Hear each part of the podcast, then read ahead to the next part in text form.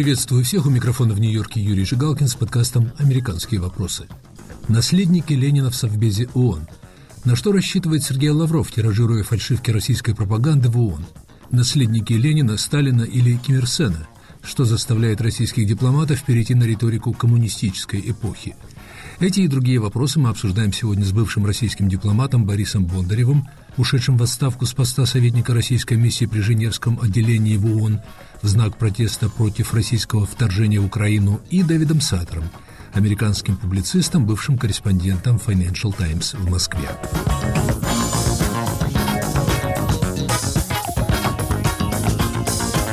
С 22 января по инициативе России было созвано заседание Совета Безопасности ООН с целью обсудить ситуацию вокруг Украины. Глава МИДа России Сергей Лавров прибыл в Нью-Йорк для того, чтобы, как выяснилось, лично бросить в лицо западным союзникам Украины, в основном США и Великобритании, обвинения в поставках вооружений Киеву и разжигании войны. Задача главы внешнеполитического ведомства страны, начавшей агрессию и обвиняющей тех, кто помогает жертве этой агрессии обороняться, была нелегкой. Накануне заседания представители более 40 стран сделали совместное заявление, осудив, как они пишут, лицемерие Российской Федерации, критикующей законные поставки вооружений Украине. А вскоре уже в стенах Совета Безопасности дипломаты услышали из уст российского министра о западных покровителях киевского режима, которые с маниакальной настойчивостью заставляют его воевать. Они услышали об интересах англосаксов, их подручных и преступной киевской верхушки, о том, что Украина, оказывается, получает не оружие, а хлам. Словом, Лавров предложил вниманию дипломатов традиционный набор калек российских пропагандистов. Зачем Кремль выходит на главную дипломатическую площадку мира с абсурдными и контрпродуктивными, с точки зрения западных столиц, обвинениями? Из Кремля и Смоленской площади мир видится в совершенно ином измерении. Так считает Борис Бондарев. Некоторые страны откровенно ведутся на эту пропаганду, не вникая в подробности, в детали. Им нравятся слова, что американскому гегемонизму наступает конец, что надо бороться с этим неоколониализмом, с империализмом, вот это вот все. Возможно, они рассчитывают поживиться как-то на этом возрастающем хаосе, скажем так. Если какая-нибудь там небольшая страна в Африке или в Азии, у которой хорошие воспоминания о Советском Союзе, которым помогал многим безвозмездно. Да, вот Россия такая вот преемница, у нее хорошие отношения с этой страной. А Украина, про Украину они не знают толком. Такая серьезная держава, как Россия, не может же просто так напасть. Значит, были серьезные на самом деле причины. И вот, конечно, Америка не права. Америка всегда не права для развивающихся стран, в массе своей. Я бы не стал недооценивать эту пропаганду и говорить о том, что ее все воспринимают как какую-то глупость и несуразицу. К сожалению, не все. Конечно, это делается очень грубо и топорно. Мне кажется, вместо того же Лаврова можно было бы это все как-то более тонко делать, на мой взгляд. Но как могут. Борис, даже если, как вы говорите, эти заявления могут работать на определенные аудитории ООН, поражает лобовое пренебрежение фактами в выступлении главного российского дипломата, использование, что называется, кондовых пропагандистских внутрироссийских клише. Западные кураторы киевского режима, по словам Лаврова, вооружают Киев. Так он трактует в стенах Совета Безопасности действия союзников Украины, которые в соответствии с уставом ООН поддерживают жертву российской агрессии. Но их тезис звучит как, что вот война закончится, как только вы перестанете помогать Украине, и все. Поэтому все поставки просто продлевают войну, соответственно, чем больше вы поставляете, и чем дольше вы продолжаете помогать Украине, тем, соответственно, больше вы способствуете войне, страданиям мирных жителей и прочему. То есть типичный victim blaming такой, жертва выставляется виновницей всех этих проблем, и те, кто помогает жертве, соответственно, являются ее соучастниками. Вот такая логика извращенная, да.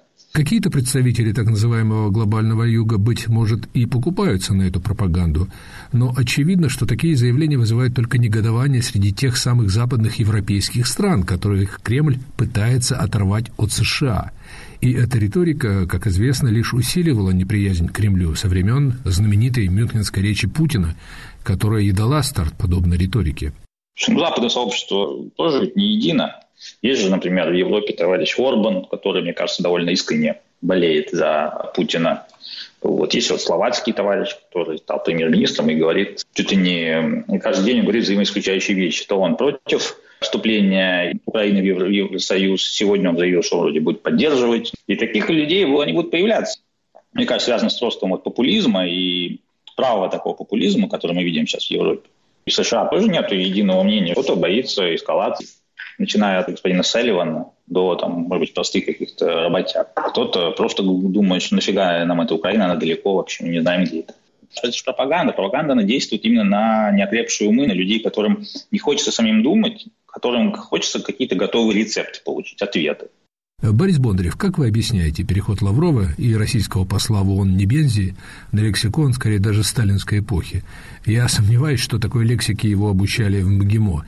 Вас ведь такому не обучали, я думаю. Нет, ну у нас это были, наоборот, такие как бы клише, над которыми все потешались. Это уже не первый год такое, и это с ростом конфронтации это все появлялось, и послы, старшее поколение дипломатов, которые еще поступили на службу в советское время, но в позднее, как Лавров тоже. Для них этот язык, он, скажем так, не что-то чужое, искусственное. Это язык старших товарищей, грубо говоря. Во времена Брежнева так уже не говорили, но работали же люди, которые работали при Сталине. Когда я поступил на службу в начале 2000-х годов, у нас все работало в одном департаменте женщина. Она поставила там, печати на документы, но она работала еще со времен Сталина. И его даже помнила. То есть это не такой большой разрыв в поколениях, на самом деле, как может показаться. Ну и вот эта вот лексика, она просто спала, скажем так, в сознании. И когда сейчас вот возникла необходимость повторить что-то подобное, она таким естественным образом просыпается у людей. Ну а, соответственно, более молодые кадры, они это перенимают активно у старших, чтобы тоже показаться такими активными, бодрыми, стоящими на страже интересов. Ну, если такая вот неустойнистская политика появляется у государства, то, конечно, и лексикон соответствующий. Когда наблюдаешь за этими эмоциональными выступлениями Лаврова или Небензи, создается впечатление, что они верят в то, что говорят. Я думаю, тут довольно такой интересный кейс для психологов. Но, с одной стороны, конечно, ты понимаешь, что это как бы не совсем правда. Поэтому, возможно, эмоции призваны тебя самого убедить в этом. Потому что человек все-таки не может постоянно врать, не может и десятилетиями говорить неправду, потому что это действует на психику очень разрушительно. И психика начинает под это дело адаптироваться. Ты начинаешь воспринимать вот то, что ты говоришь, через призму, что, может быть, это не так уж и далеко от реальности. И в итоге люди начинают в это верить. Тем более Лавров и другие большие шишки, они столько лет уже во власти, они привыкли, что они во всем правы. Их слово последнее всегда, да, как вот они скажут, так все и будет.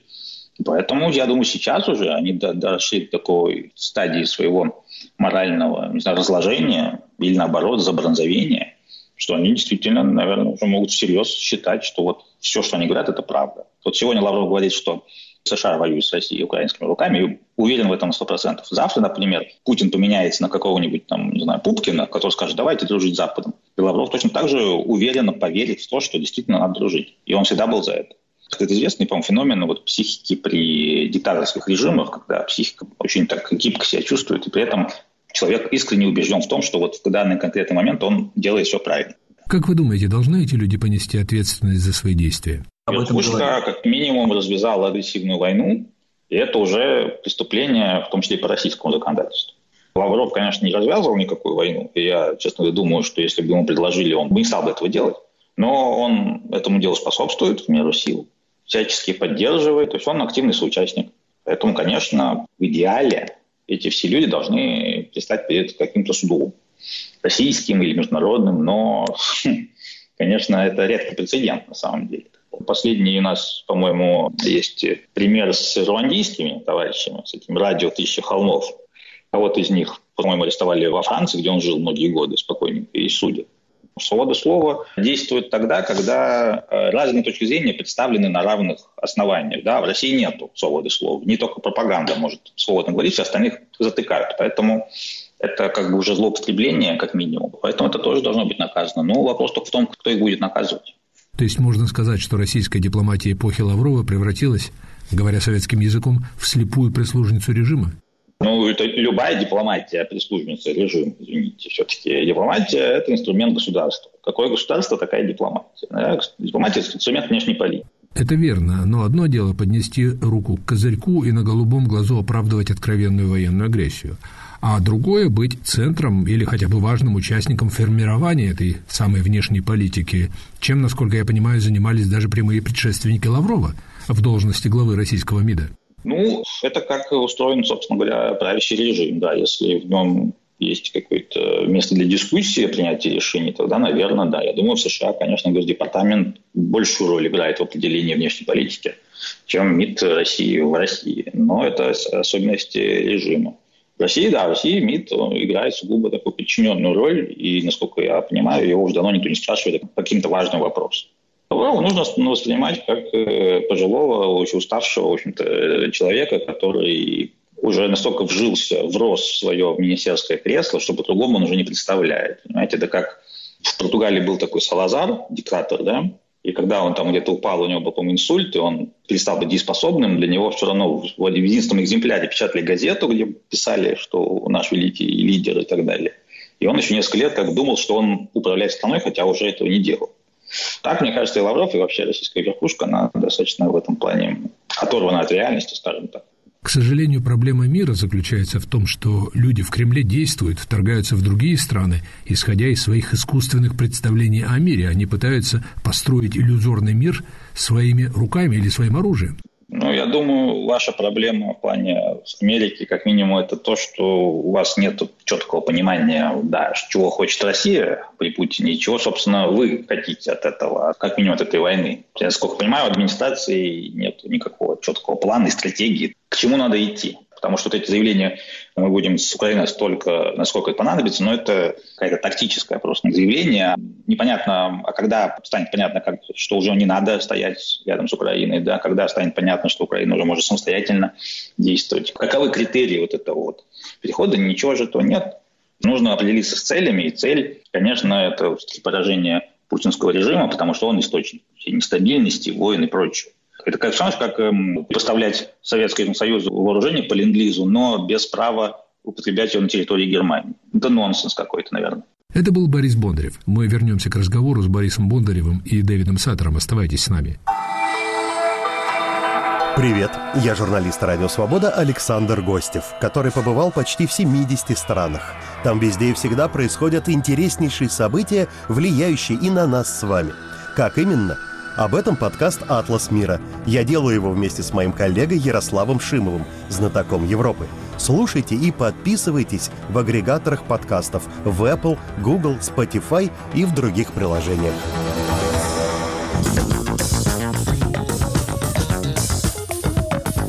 У микрофона в Нью-Йорке Юрий Жигалкин с подкастом «Американские вопросы». Наследники Ленина в Совбезе ООН. На что рассчитывает Сергей Лавров, тиражируя фальшивки российской пропаганды в ООН. Мои собеседники – дипломат Борис Бондарев и публицист Дэвид Саттер.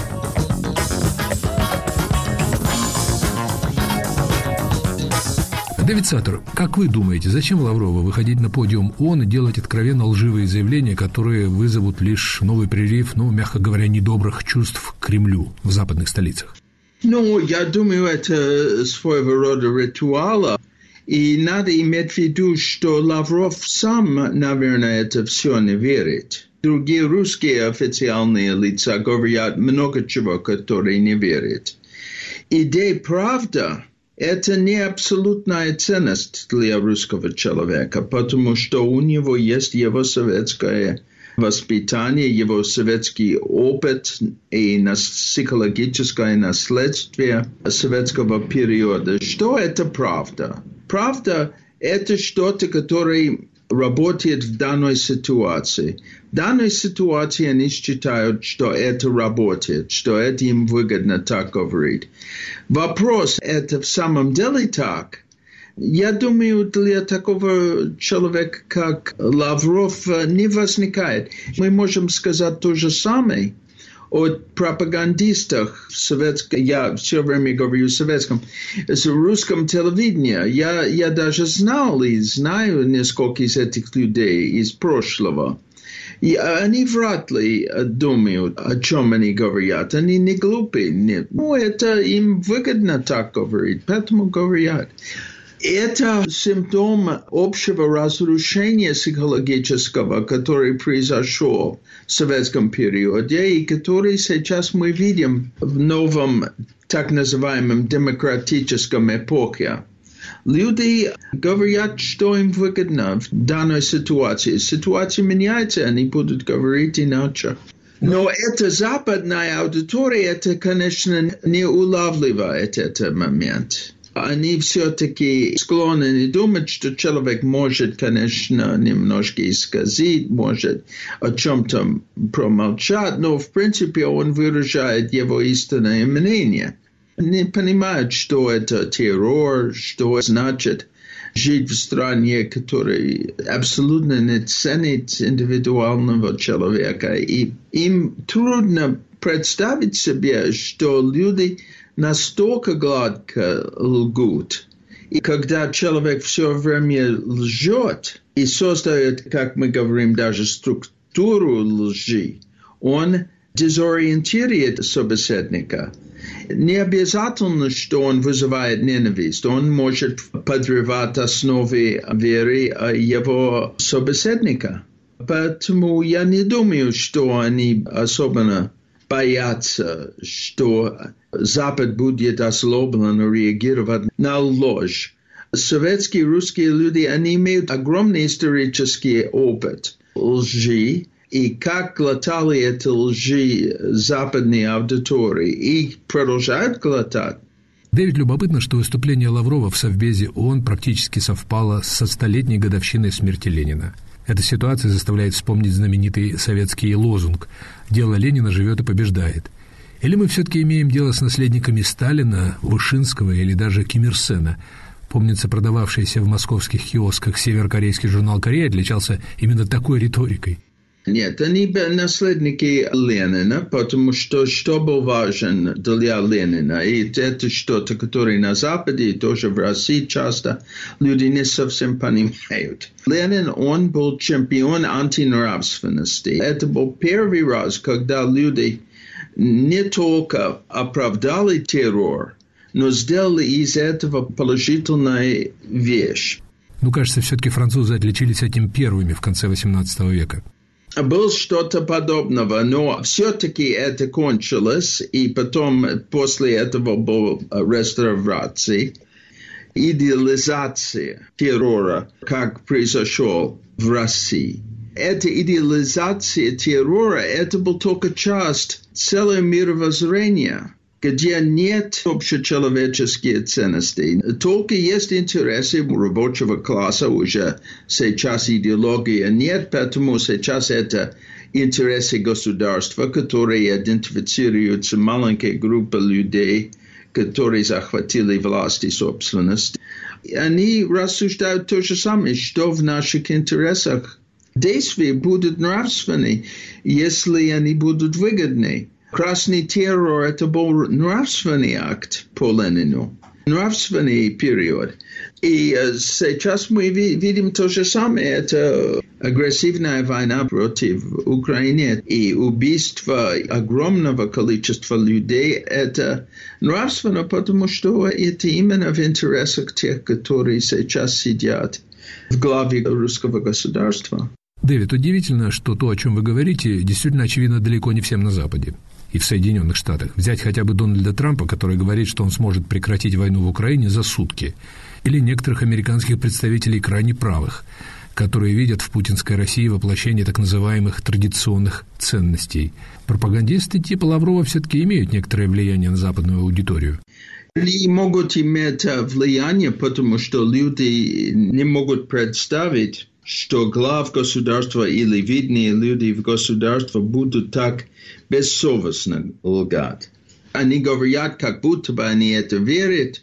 Может быть, есть здесь доля истины. И плюс тех, которые хотят по их собственным причинам, например, покончить с помощью Украины, они найдут какие-то удобные моменты, которые они могут повторить и использовать. Но суть ситуации от этого не меняется. Они будут использовать слова, они будут использовать аргументы. И это чисто по Ленину.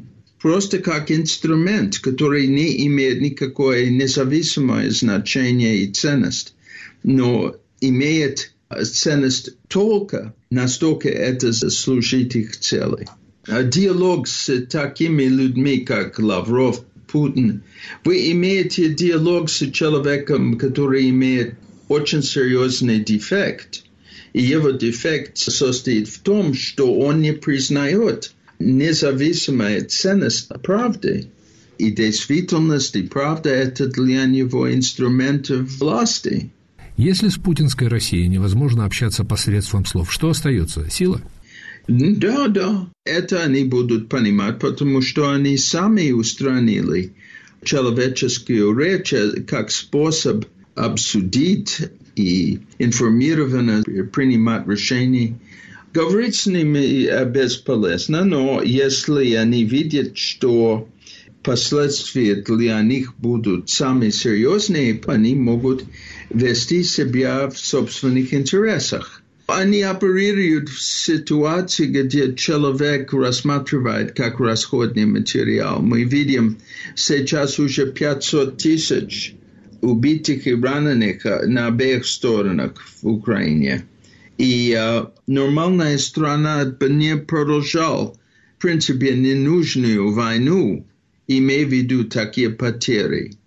Но русские лидеры, которые никак не ценят жизни их граждан, они будут продолжать до конца. И они даже думают, что готовность народа жертвовать себя – это самый главный источник русской военной мощи. Мы будем аннексировать территорию, мы будем репрессировать инакомыслящих, потому что у нас население, которое готово жертвовать себе бесконечно для интересов государства. Как вести дело со страной, руководство которой, как когда-то публично сетовал предыдущий премьер-министр Канады, лжет вам, глядя в глаза? Я думаю, что прежде всего Украина должна победить в этой войне и потом развивать демократично, надеюсь, чтобы показать русским людям, что не все решается силам, что есть альтернативное будущее. Для населения победа в Украине – это будет очень поучительный урок. Они будут видеть все фальшивости государственной пропаганды и государственного телевидения. И это, скорее всего, может все-таки возбудить у русского населения элементы самосознания и самоуважения. Кроме этого, я думаю, что те, которые развязали эту катастрофу, должны быть как-то наказаны, что может показать населению, что большие преступники не могут жить даже в России в безопасности. Речь идет о психологических изменениях. Что касается западной страны, ситуация абсолютно то же самое, как это было во время Советского Союза и как это должно было быть во время Ельцинского правления, но, к сожалению, разные романтические заблуждения это мешало. Мы должны оперировать на фактах. Верить русской стороне нельзя. Надо видеть, как они ведут себя. Потому что каждый раз, когда они предполагают, что мы оперируем на базе заблуждений, которые они очень ловко внушают, это создает предпосылки для агрессии, для нарушения прав человека, для всякого преступления. Мы должны сделать попытку понимать, что творится в России в самом деле, и потом на этой базе оперировать. Они совершают преступления, потом они продвигают какое-то абсолютно абсурдное объяснение, чего случилось. Мы повторяем это объяснение, ничего больше не делаем. Каждый раз, когда мы игнорируем, что случилось в самом деле, мы создаем ситуацию, где русские руководители считают, что они могут безнаказанно совершить другие преступления. Дэвид Саттер, вы предполагаете, что победа Украины может стать победой России, то есть помочь ей избавиться от ленинского наследия. Но в последнее время, увы, возникают вопросы. Готовы ли американцы и их союзники продолжать твердо поддерживать Украину?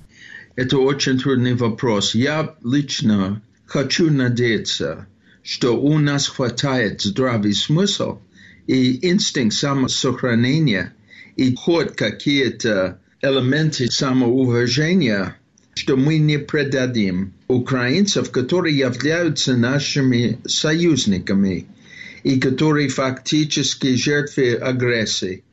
Но американское общество сейчас в очень печальном состоянии, и это для нас, безусловно, тест. Настолько мы можем хоть на время перестать бороться с другом друга и сосредоточивать на более серьезные вопросы, которые представляют такие силы, как Россия в этом современном мире. Вы слушали подкаст «Американские вопросы» с Юрием Жигалкиным, наследники Ленина в Совбезе ООН. На что рассчитывает Сергей Лавров, тиражируя фальшивки российской пропаганды. Моими сегодняшними собеседниками были бывший российский дипломат Борис Бондарев и американский публицист Дэвид Саттер. Слушайте «Американские вопросы» в эфире, на сайте «Свободы», на приложении TuneIn, на канале подкастов «Радио Свобода» в YouTube. Подкаст доступен на всех основных платформах подкастов.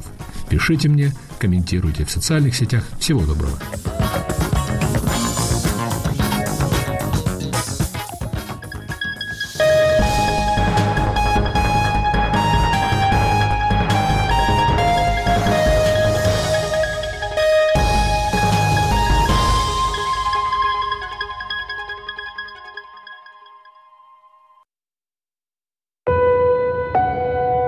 Писательская свобода. С самого начала своего вещания «Радио Свобода» было писательской станцией. Лишенная парламента и свободы слова, литературная, гражданская и политическая мысль веками уходила в русскую литературу. Поэзия, проза, публицистика, драматургия становились проводниками выстраданной правды и чаяний общества. Чуть ли не вся свободная словесность за железным занавесом и в эмиграции прозвучала в наших передачах за 3/4 века. Перечитывая общее наследие, народный артист России Александр Филипенко читает свободовских авторов, литературную классику. «Писательская свобода» – 12 подкастов в течение 12 месяцев. Слушайте нас на сайте «Радио Свобода» и в привычном агрегаторе подкастов.